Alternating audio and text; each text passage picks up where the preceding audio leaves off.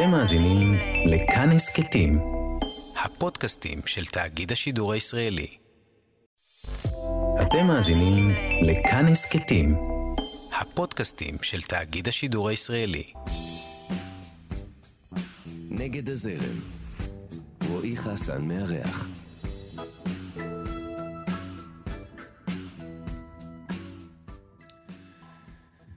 אהלן אתם על נגד הזרם, כאן תרבות, אני רועי חסן ויש לי את הכבוד והעונג לארח כאן בתוכנית יוצרת, מוזיקאית, זמרת, גלי אלון.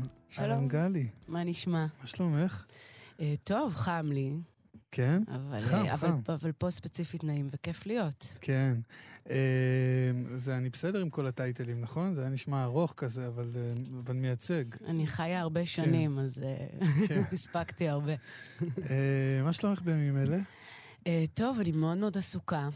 אה, אני עסוקה, הלו"ז שלי הוא כזה פאזל של אה, ילדים בבוקר, לשלוח למסגרות, לארגן את הזה, ללכת לסטודיו, להתאמן על הפסנתר, לכתוב, ללמד, לחזור, לאסוף את הילדים. זה, זה בגדול השגרה, לאסוף את הילדים, להיות איתם אחר הצהריים. כן.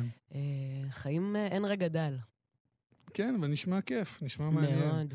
אה, זה באמת, אה, הייתי שואל אותך כאילו אם זה באמת העניין הזה של אה, אה, יוצרת אישה ואימא, והדבר הבלתי אפשרי הזה, אה, כביכול, מהמם. אבל אה, לא יודע למה יש לי נטייה שזה קצת ה...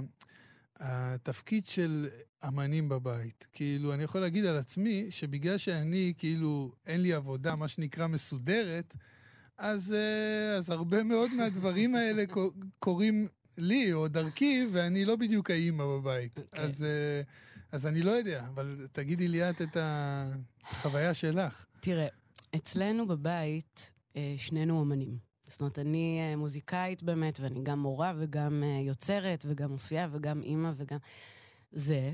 ואני נשואה לשחקן, לאורי יניב, שמשחק אה, הרבה, ערב-ערב בתיאטרון. אז שנינו, אף אחד מאיתנו לא ממש אה, אה, עובד במשרה מלאה פרופר של כן. תשע עד חמש, לא מקבל מס... כאילו, האמת, לא מדויק, אבל הלוזים שלנו אה, גמישים. אבל אה, זה לגמרי דורש מאיתנו יותר, ואתה צודק, יש כל הזמן כאילו מה שנקרא צורך פנימי שלי להצדיק את, את זה שבחרתי במקצוע הזה. זאת אומרת, לא להיות רק פריבילגית שעוסקת ב... באומנות, אלא גם ב... כל הזמן להראות לעצמי שאני גם במציאות, גם ביומיום, גם בתפקוד, גם בחיים. במשימות. בחיים עצמם, כן. אה, ואת בסדר עם זה, זה כאילו עובד לך. וואו, אני לא יודעת אחרת. אני מעולם, מעולם לא הייתי, לא עבדתי במשרה רגילה, ולא, ותמיד חיפשתי לחיות אה, גם על הקצה מבחינת... אה, אני, אני צריכה את הבעירה הזאת, אני צריכה קצת את החירומיות הזאת, זאת אומרת, תמיד היית מוזיקאית? מאז שבקעתי. בכל, בכל ש, שנותייך הבוגרים, כאילו מוזיקאית. אז בואי בוא, בוא נשאל את השאלות שהיו אמורות להגיע אולי קצת יותר אה, בהמשך, אבל מהמם. אם כבר אנחנו מדברים, אז מתי הבנת בעצם שאת אה, רוצה להיות מוזיקאית, או הולכת להיות מוזיקאית, או שזה... האמת, אני, זה נשמע הכי קלישאה, אבל זאת, זאת האמת. אני, מהשנייה שבקעתי מהבטן, היה ברור שאני, שאני שרה, שיש לי קצב, שיש לי משיכה לזה נורא גדולה. זה מה שסיפרו לך. זה מה שסיפרו לי, אבל אה, בוא נגיד, הזיכרונות הראשונים שלי, הם נגיד, כאילו בהקשר המוזיקלי, הם ממש כזה מגיל שנתיים-שלוש. אני ממש זוכרת את עצמי שרה את כל המאה שירים ראשונים, נכון? יש את הספר הזה. בטח. שרה, כאילו, שירים, שיר, שיר, שירי עם כאלה, פולקלור אה, יהודי כזה. ואז אחרי זה עברנו לארצות הברית, והייתי בבית ספר אה, דתי בהתחלה, כזה מסורתי, בסולומון שכטר, בקווינס, בניו יורק. ואני ממש זוכרת את עצמי בגיל חמש, עומדת עם בידורית, כאילו שנתנו לי, עם, אה, עם מיקרופון, שרה את התפילות מול כל הבית ספר, כולל כוריאוגרפיה וזה. אני גם הייתי טיפוס מאוד בימתי מ-day one, וגם מוזיקה. מוזיקה זה, ה... זה באמת הבעירה האמיתית שלי בחיים. אבל, אבל הדבר הזה לפעמים יכול להיות, את יודעת, כמו איזו תשוקה של ילד, שמתישהו נפסקת, אה, במקרה הזה ילדה, אה, ו- ואז חולמים לעשות דברים אחרים. אצלך את אומרת שזה לא, לא נעצר, זאת אומרת... אה, אני אגיד לך, אצלי זה, היו, היו לזה גלגולים. ואני באיזשהו מקום אה, כל הזמן נלחמת להמשיך לעשות את זה.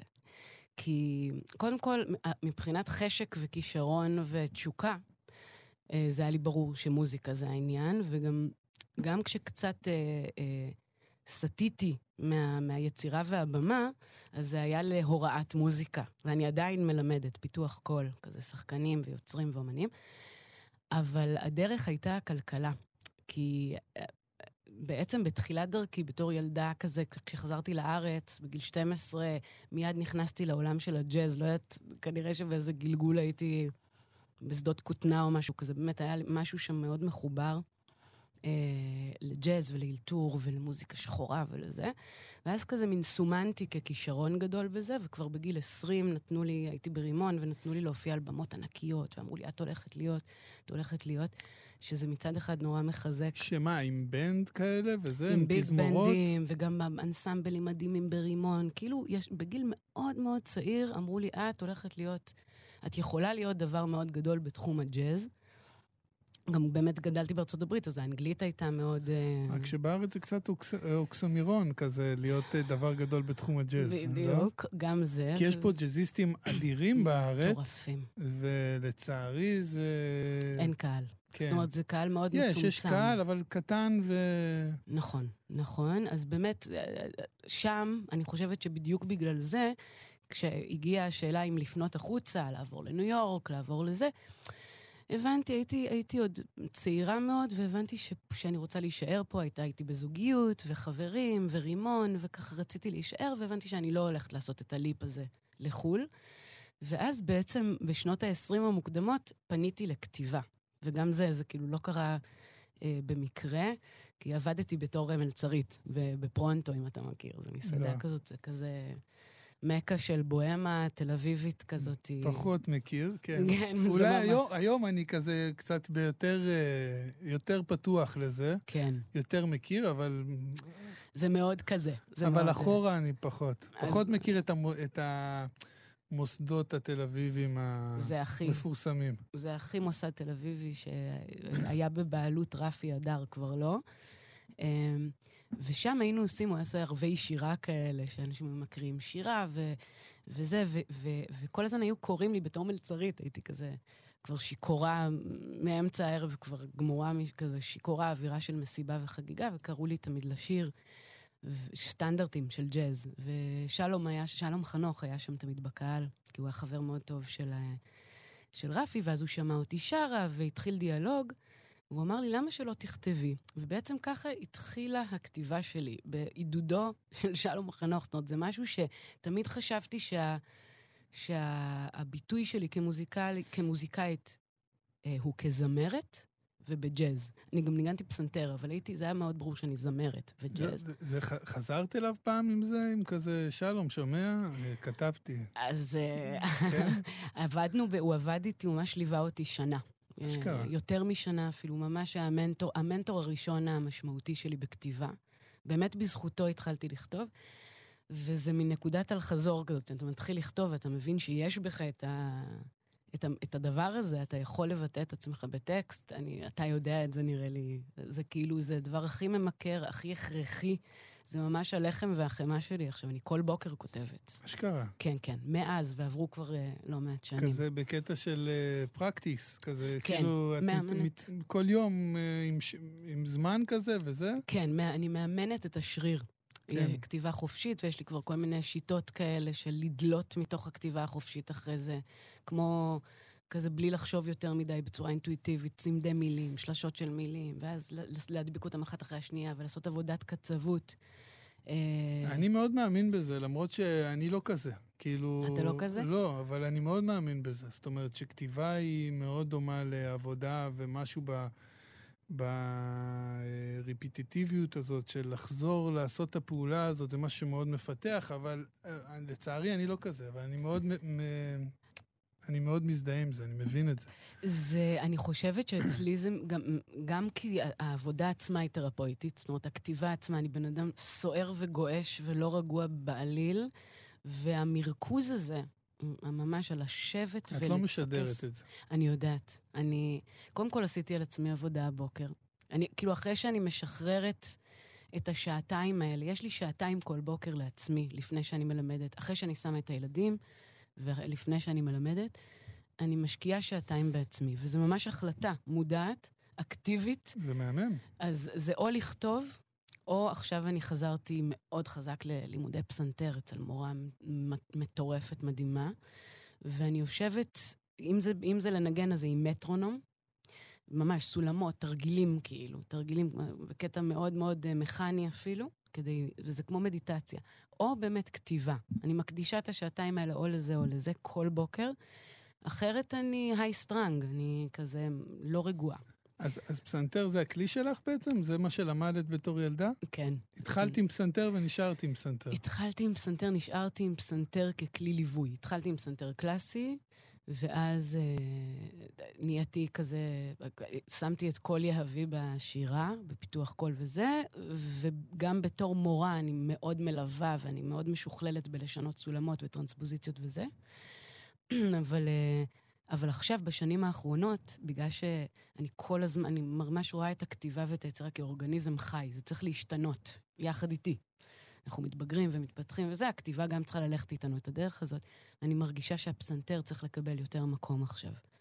האלבום השלישי שלי... אני, אני שמעתי אותך רק עם פסנתר, כאילו צריך ל- לומר, אנחנו נפגשנו בפסטיבל נכון. מטולה לפני כמה חודשים. נכון. אה, ואני הכרתי אותך כמישהי שיושבת עם פסנתר, אמנם פסנתר חשמלי, נכון? נכון, נכון, אי אפשר אה, להביא כן, את הפסנתר כן, מהבית. לא, לא, לא, לא למטולה. לא. אה, נשמע מורכב להביא פסנתר כנף למטולה. אבל אה, ככה אני פגשתי אותך, זה, זה הרגיש לי מאוד טבעי, זה הרגיש לי כאילו לא משהו כזה שקרה לא. לצורך ה... בצרכי הפקה, כאילו, לא. לא יכולנו להביא את הצ'לו, אז הבאנו את הפסנתר החשמלי. נכון. זה הרגיש מאוד טבעי עלייך. זה מאוד נכון. אני ניסיתי למשל אה, את האלבום הקודם שלי, האחרון שהוצאתי, עכשיו יש לי אה, רביעי בדרך, אבל השלישי, בכוונה הלכתי לגיטרה, שזה ממש לא הכלי שלי, בשביל להיות מוגבלת, בשביל להלחין בצורה שהיא מאוד ברדית, וככה... אה, ראשונית ולא מתחכמת ולא הולכת למחוזות של הג'אז וההרמוניה, אלא להפך קצבית יותר, כדי לתת לטקסט להוביל. ועכשיו... זה את מדברת מתי? באלבום האלבום האחרון ש... שיצא לי. האחרון. האחרון, ב-2020, יש לי אלבום שנקרא קמת דאגה. כן. שיצא בקורונה. אה, ושם באמת הטקסט במרכז העניין, הטקסטים,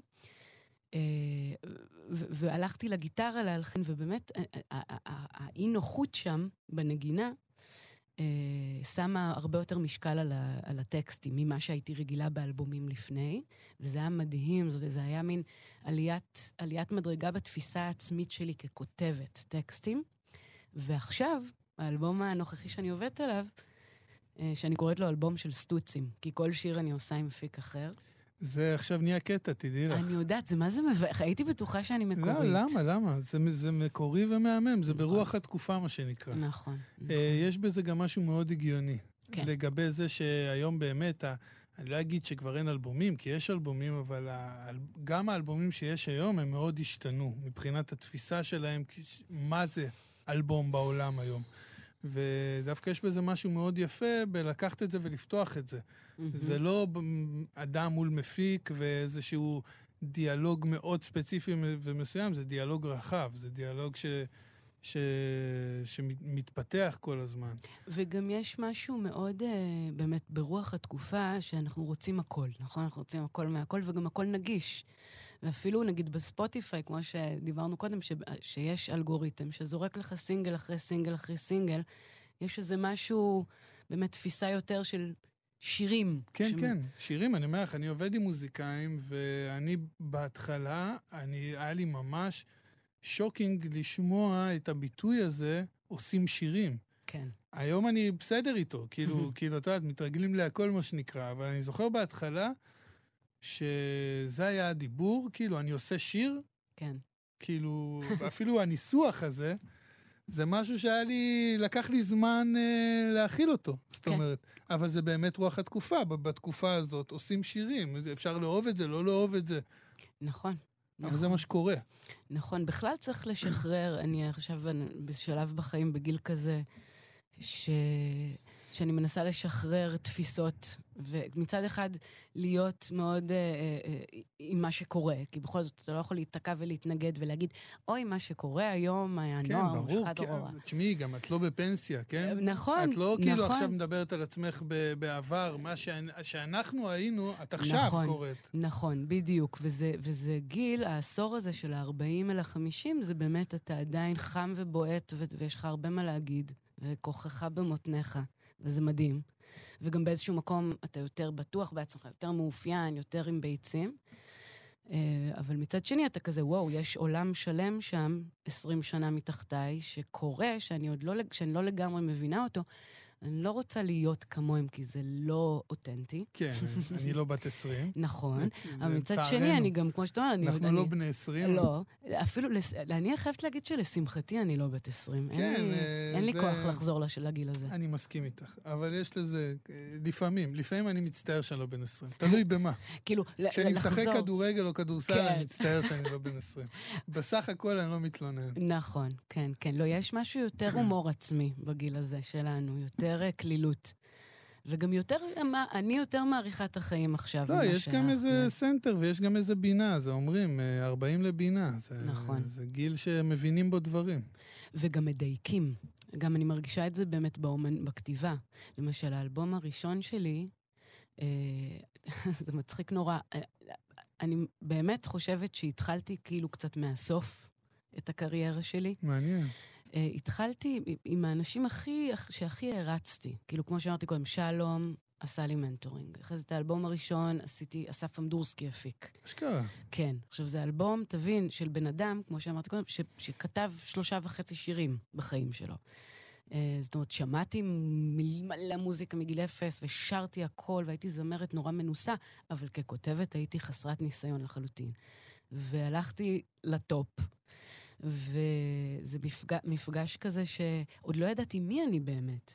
ועם השנים, אה, אני חושבת שמאלבום לאלבום אני נהיית יותר, אני כאילו חוזרת אחורה כן. כן. בקטע הכי טוב שיש, אל עצמי, בגלל שאני כנראה הבנתי שבלי להיות אותנטית אני לא אפרוץ, ואף אחד לא יקשיב לי, כי זה לא מעניין. כמו שאני לא מעוניינת לשמוע אנשים שהם עטופים בדברים נורא יפים, אבל אין שם center.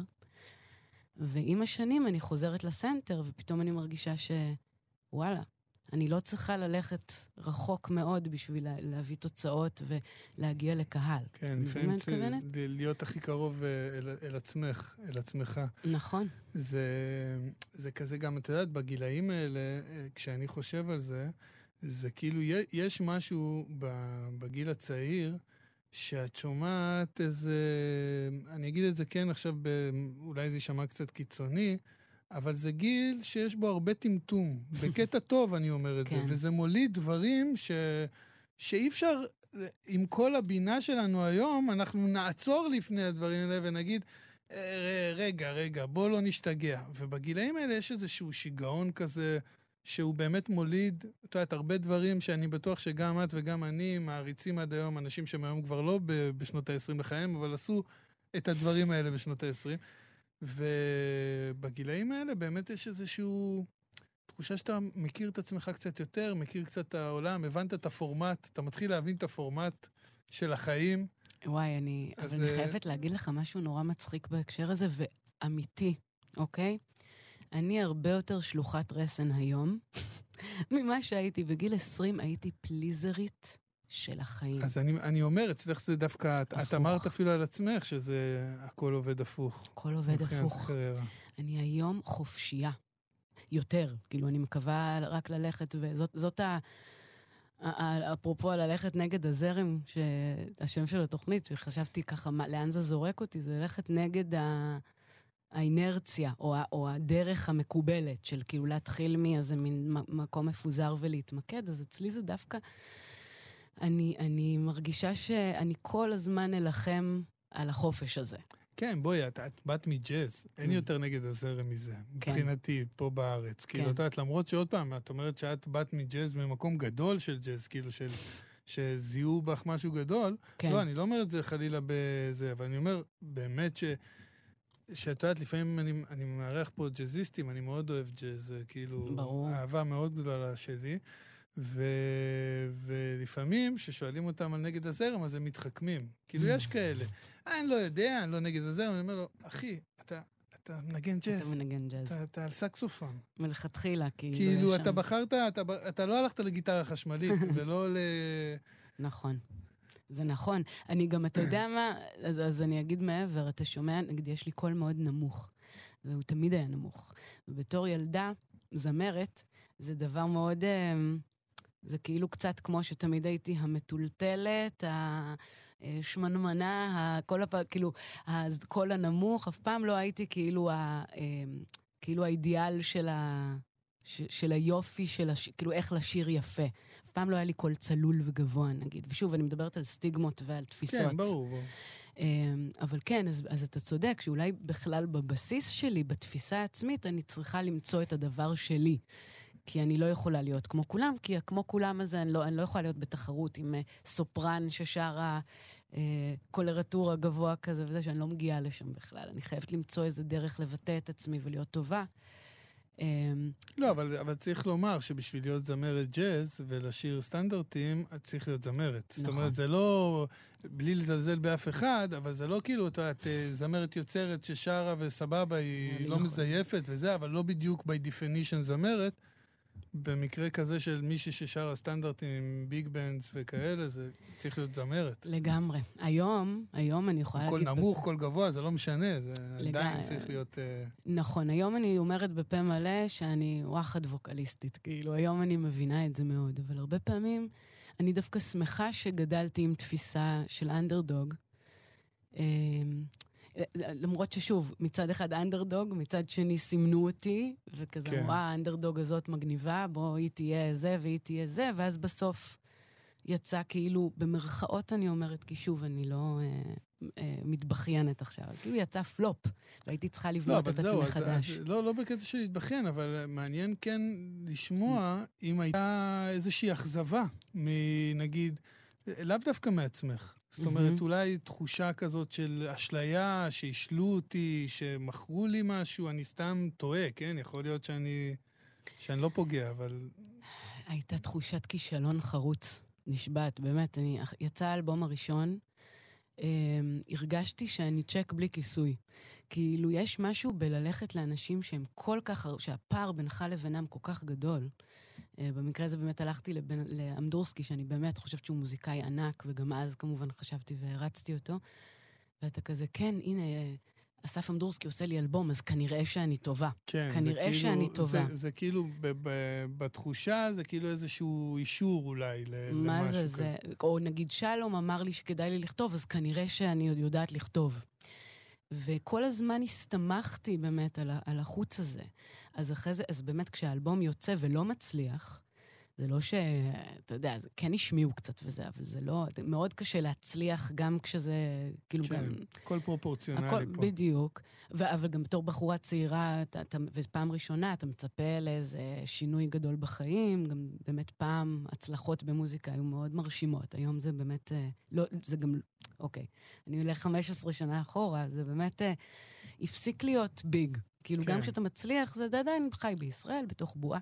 אבל מה שאני אומרת זה שהנפילה משם, לא רק שהוא לא הצליח והייתה את האכזבה מזה שעשיתי משהו, שמתי את הלב כאילו על השולחן והוא לא הצליח, זה גם יכול להיות שכל האמון הזה בי מתברר כלא...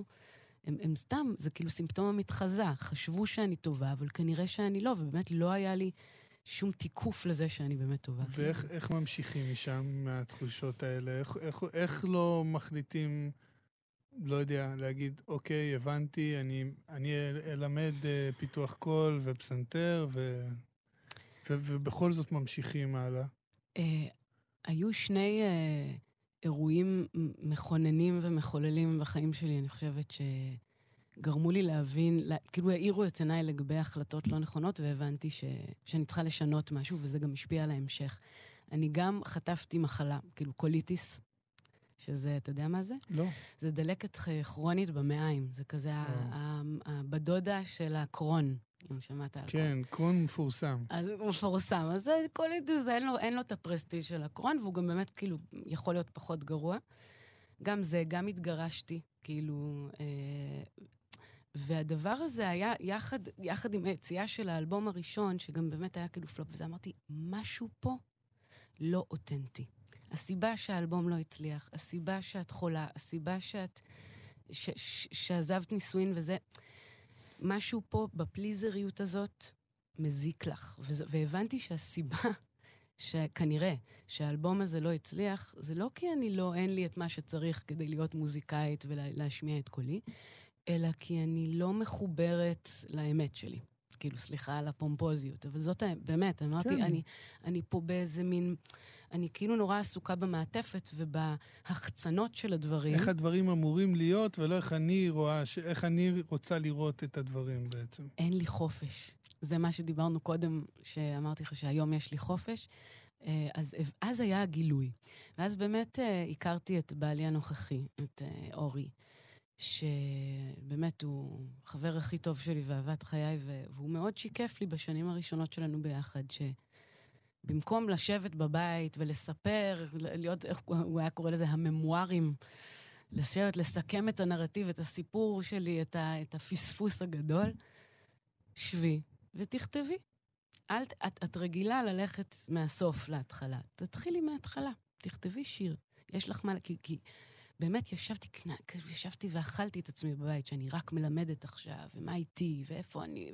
נורא קל ליפול באמת, כמו שאתה אומר, לבור הזה של ה... כאילו לוותר על זה. אבל אז אתה ממורמר, ואתה קדוש מעונה, ואת... כאילו, אני לא מוכנה להיות קדוש מעונה. ומשהו שם אכל אותי מבפנים, ובאמת החלטתי, ש... קודם כל, שבי, תכת... אל תחשבי בגדול, תחשבי בלכתוב שיר. התחלתי לכתוב שיר, ואז עוד שיר, ואז עוד שיר, ואז עוד שיר, פתאום נהיו לי שירים. ו... ואז התחלתי להשמיע אותם לא למפיקים ענקיים ול... לשכנים. אייקונים, לשכנים, לחברים, לילדים. ל... יונתן בדיוק אז נולד, הבן הגדול שלי, הבכור. כי הוא לא בדיוק, נו, הוא היה בשנתיים, זאת לאורי, לאחותי, לחברות שלי. לחברים מוזיקאים קצת וזה, ואנשים אמרו לי, בואנה, זה מרגש, זה אמיתי. פתאום כזה אמרו לי, את, את נחשפת. כאילו, לא, היו רגילים גם שהמוזיקה שלי היא מאוד אסתטית ומאוד אה, אה, כאילו מר, מרשימה, גם השירה, וזה הכל מקום מאוד אה, מצטיין כזה, כן. ופתאום הייתי גם כזה סתם, סתם אמיתית. כן, אה, מחוספסת, כמו החיים לפעמים. נכון, כאילו. נכון, וגם לא תמיד צריך ללכת רחוק, כאילו, ולהגיד דברים גדולים. ואז נפתח לי שוב הרעב, וחזר לי לאט לאט הביטחון, ואז הכרתי את גדי פטר, שהוא בעצם המפיק של האלבום השלישי שהוצאתי. בדרך באמצע גם היה את אלון לוטרינגר, שהוצאתי איתו EP באנגלית, עם עוזי רמירז, עם עוזי פיינרמן, EP שאני מאוד אוהבת. אבל הוא באמת היה יותר השפעות של ג'אז, ואחרי אמדורסקי, ופה האלבום השלישי הוא היה האלבום הכי חשוף שלי, עד, עד אותו רגע. הוא היה בעברית, הוא עדיין, הוא בעברית. Uh, ואז פגשתי את גדי, וגדי ואני גם מאוד התחברנו, וגם עשיתי לו פיתוח קול, אז כאילו כל הדבר הזה נוצר בצורה מאוד אורגנית, ולא עכשיו... אבל uh, עדיין, זה, זה תמיד כיף לשמוע שהאהבה מסדרת, מסדרת לנו את הבעיות. זה לא קורה, זה לא קורה תמיד, אבל כשזה קורה, זה מהמם לשמוע. כי זה באמת אה, נכון, האמת ששמעתי משפט מאוד יפה לאחרונה, שאנחנו נמשכים, אה, אנשים נמשכים לתכונות בהם ש, שהוקפאו, בגלל שהחיים כאילו ככה הובילו אותם בתוך הבית, התפקיד שלך במשפחה. לי. יש תיאוריה הרבה יותר קיצונית, אני לא אגיד לך אותה בשידור, אני אגיד לך אותה אחר כך. מעולה. אבל uh, בואי נעשה עצירה לשיר. יאללה. נשמע שיר. וואו. איזה שיר בחר? אה, אתה יודע מה? בוא נשמע את, אה, את מרירה. דיברנו עכשיו על זוגיות, שיר אהבה, נקרא יאללה, מרירה. מרירה, גלי אלון. נגד הזרם. מרירה, גלי אלון, אה, לא שאת מרירה, חס וחלילה, זה, זה השם של השיר. נכון. אתם על נגד הזרם, כאן תרבות, כאמור, גלי אלון, אנחנו נמשיך, אז בואי תספרי לי קצת על המקום ממנו באת. איך, איך היה הבית שגדלת בו? היה בית מוזיקלי, הורים אה, אומנותיים, לאו דווקא? אז אה, זה נורא מצחיק, כי על פניו ממש לא בית מוזיקלי. זאת אומרת, אבא שלי הוא כזה איש מחשבים ועסקים, ואימא שלי גידלה אותנו, היא הייתה בבית, אבל ה...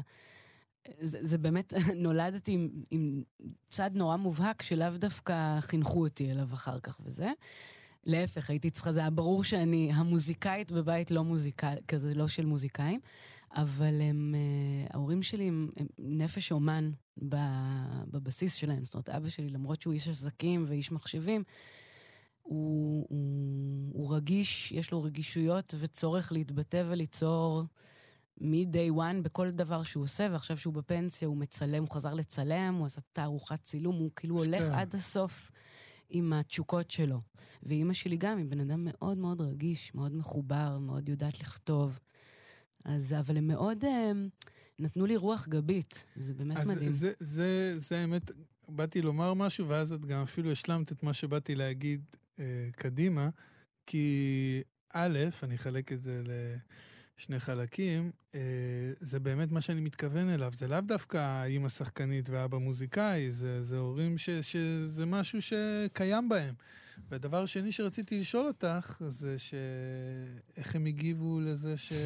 שהילדה שלהם רוצה להיות מוזיקאית. הם, הם היו בסדר עם זה? הם, הם זרמו? היו מדהימים, הם באמת היו מדהימים. לא כי- דאגו לך במיוחד. אה, תשמע, הם אמרו, זה היה נורא מקסים ומצחיק, הם אמרו, היום בדיעבד כבן אדם מבוגר אני מבינה את זה, הם אמרו, לכי עם הלב שלך, הכי חשוב שתעשי את מה שאת אוהבת, גם בסוף תמיד כשאומרים פרקטי, לא פרקטי, פרקטי לעשות את מה שאתה אוהב, כי אז אתה תיתן את הנשמה. אה, אבל אז אמרו, אין בעיה שתעשי את זה, רק תהיה הכי טובה. כן. זה בסדר גמור, כאילו, רק תהיה הכי טובה.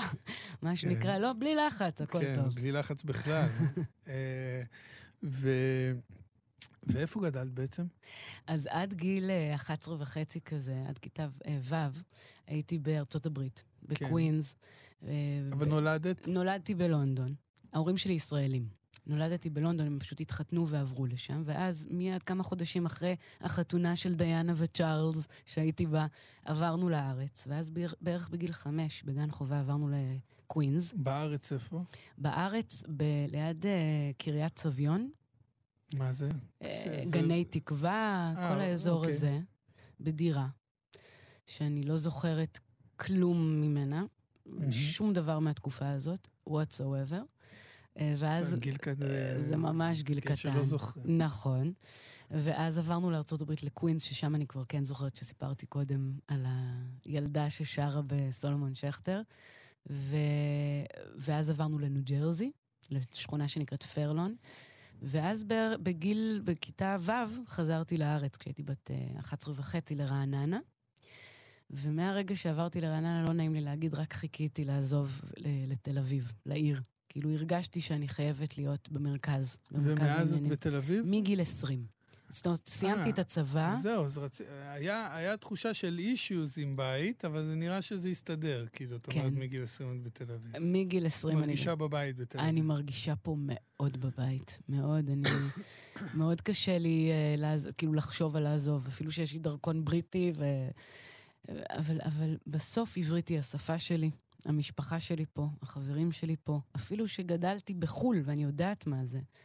Uh, חוויה של מהגר זה לא קל, למרות שבתור ילדה היה לי מדהים. Uh, גם אני חושבת שזה נפלא לעשות כמה שנים בחו"ל ושפה, תרבות, לראות עולם. כן, אני נגיד על הילדות שלי חושש מזה.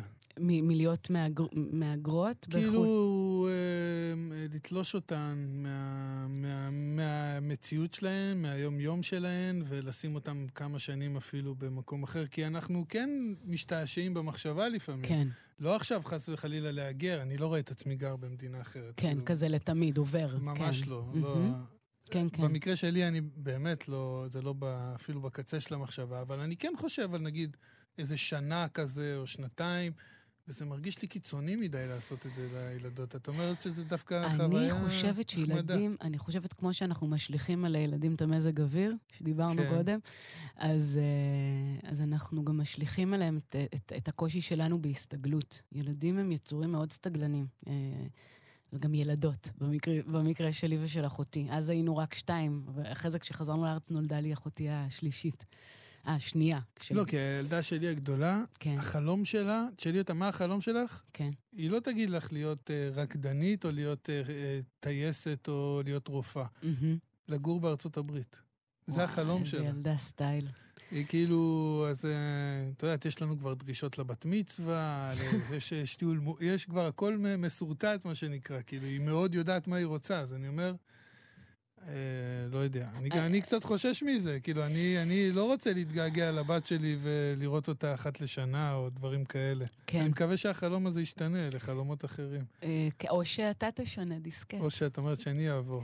יכול להיות. אה, אתה שתעבור, כן. כן. תראה, בסופו של דבר ההורות זה, זה, זה, זה נותן כל מיני כאפות. אנחנו קולטים ש... אני, אני באמת רק רוצה...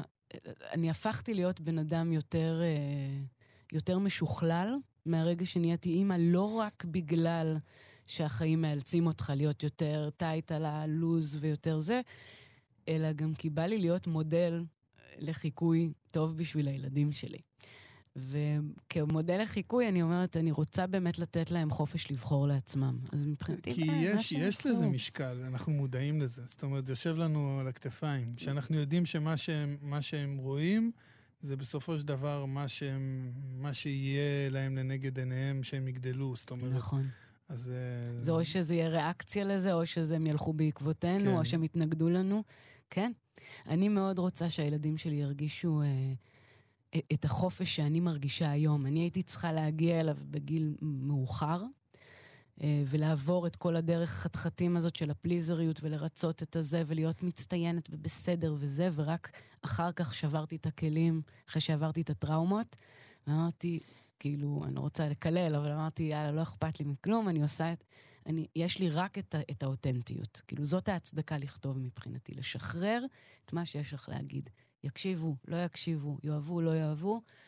זה עושה לך סדר בשערות, זה עושה לך נעים ומאוורר, אז אני רוצה שהם ירגישו את זה מעכשיו. בטוח שבסוף הם יכעסו על משהו. כן, אה, בסדר, זה... כן. אוי ואבוי אם לא. כן. אה, ו... אז היום את משחררת, אבל את גם מוזיקאית ש- עצמאית לגמרי, נכון? עושה הכל. לבד. הכל. הכל הכל לבד, וזאת אומרת, זה- עד כמה זה קשה? זה גם קשה וגם אה, נותן חופש יצירתי. כי uh, זה, זה קשה כי זה עולה כסף. כמו שאני אומרת בשיר האחרון כן. שלי, הכל עולה לי כסף. Uh, זה כסף, אז זה כל הזמן לנסות להבין איך אני לא פוגעת בבית, ואיך אני לא אגואיסטית מדי, ואיך זה מצדיק את עצמו. וזה כל הזמן להתמודד עם, עם באמת על המאזניים האלה, עד כמה זה לגיטימי, כמה זה לא. אבל, וגם, אתה גם כל הזמן צריך להחזיק את האמונה בעצמך שאתה שווה את הכסף הזה ואת ההשקעה הזאת ואת ה- את התעצומות נפש האלה. אבל מצד שני, זה אף אחד לא, לא מצפה, אף אחד לא מכתיב לי, אף אחד לא אומר לי איך וכמה ולמה. ו... אבל זה גם הדרך אולי הכי טובה, אולי, לנסות ולהגשים את מה שההורים שלך אמרו לך. כי ברגע שאת עובדת בשביל עצמך, אז את, ב, לפחות בשאיפה שלך, תמיד להיות הכי טובה שיש. זאת אומרת, וואו. לעשות את זה הכי טוב, ל, ל, אה, זה הרבה יותר מזה ש... כי יש לך, אח- האחריות היא עלייך, זאת אומרת, זה, זה, לא אני פה לבד בסיפור הזה, זה המשפחה שלי, זה עניינים, זה זה, כולם, אנחנו משלמים הרבה מחירים על זה. אז זה חייב להיות פצצה. כן. אני חייבת לעמוד מאחורי זה. והאמת שעכשיו שאמרת את זה, זה נורא, זה נכון, זה מרגש, לא חשבתי על זה ככה, שזה הכי טוב. זה הכי טוב. הרי האישורים החיצוניים הם זמניים. זה לא, זה גם, זה, כאילו, כבר, כבר נוכחתי לראות שזה לא העניין. העניין הוא עד כמה אתה עומד מאחורי מה שאתה עושה. והיום אני עומדת. אז אנחנו הגענו ממש לתכף אנחנו מסיימים, אבל uh, בכל זאת לפני כן, uh, אלבום, אלבום חדש בדרך? אז כן, אז יצאו כבר שני, שלושה סינגלים מתוכו. יצא הייתי רוצה שהפיק גילברט ברויד, אחריו יצא מרירה, ששמענו, שהפיק ניר שלמה, ועכשיו יצא בשבוע האחרון להחזיק את הדבר הזה, שגם הפיק ניר שלמה. זה סטוץ שחזר על עצמו. ואחריו, אני עוד לא יודעת איזה סינגל עוד אני אשחרר, אבל יש עוד שירים עם אה, אחד עם שקל, שמפיק לי. אשכרה, כן, היה פה. באמת, אוי, איזה מהראשונים, בן אדם. מהראשונים מהאורחים שלנו. אני כל כך אוהבת אותו. הוא כזה מהמם. באמת בחור אני מוכשר. מסכים, אני אוהב אותו מאוד. ואור אדרי, אם אתה אשכרה, מכיר, שהיא. גם חברה, אה. חברת נפש, והיא מפיקה מדהימה. בטח, מכיר את אור טוב. אז זהו, אז... אז היא גם הוציאה שיר יפה לאחרונה. מאוד, נכון, סגרי את ה... אה, בהצלחה שיהיה. כן, כן. כן, כן. אז, אה, אז אני עושה איתם אלבום שאני חושבת שאני אקרא לו מניפה, בגלל שהוא באמת מלא צבעים. וגוונים. ואני עוד לא יודעת מתי הוא יצא, אבל הוא... אני בסוף אאגד את כל הסינגלים האלה לאלבום, כי אני אולד סקול. אה, בצדק, כי אני מקשיב לאלבומים, אז uh, אני... כאילו, אם, אם רוצים שאני אקשיב לכם, תוציאו אלבומים. כן, אני, אני חייבת להגדיר. כאילו, חייבת באמת, אני. אומר, אני, אני פשוט לא מוצא, לא מוצא את עצמי משוטט בפלייליסטים, או, או פשוט מקליד שם של שיר ושומע שיר. אולי כשאני מש... כשהבנות מבקשות ממני שירים. זה, אבל לעצמי אני שומע אלבומים. זה נכון. דרך אגב, יש גם עוד שיר ש... שגדי פטר הפיק, שכאילו הוא, הוא היה על התפר בין האלבום הקודם לאלבום שעכשיו יהיה, והוא גם יהיה, קוראים לו נביא. האמת, הוא היה הספתח למניפה. אז זה אלבום חדש בדרך, אלבום לא יודעים חדש. מתי, מתישהו בקרוב. ב- כן, אני מניחה שסביב אוקטובר, נובמבר, אחרי החגים. בעזרת השם. בעזרת השם. אה, תודה רבה. תודה, רועי. גלי. אלון, תודה שבאת. תודה. אתם הייתם נגד הזרם, כאן תרבות, אני רועי חסן, אני איתכם כאן גם בשבוע הבא, בעזרת השם, אותה שעה, אותו מקום, להתראות. אתם מאזינים לכאן הסכתים, הפודקאסטים של תאגיד השידור הישראלי. אתם מאזינים לכאן הסכתים, הפודקאסטים של תאגיד השידור הישראלי.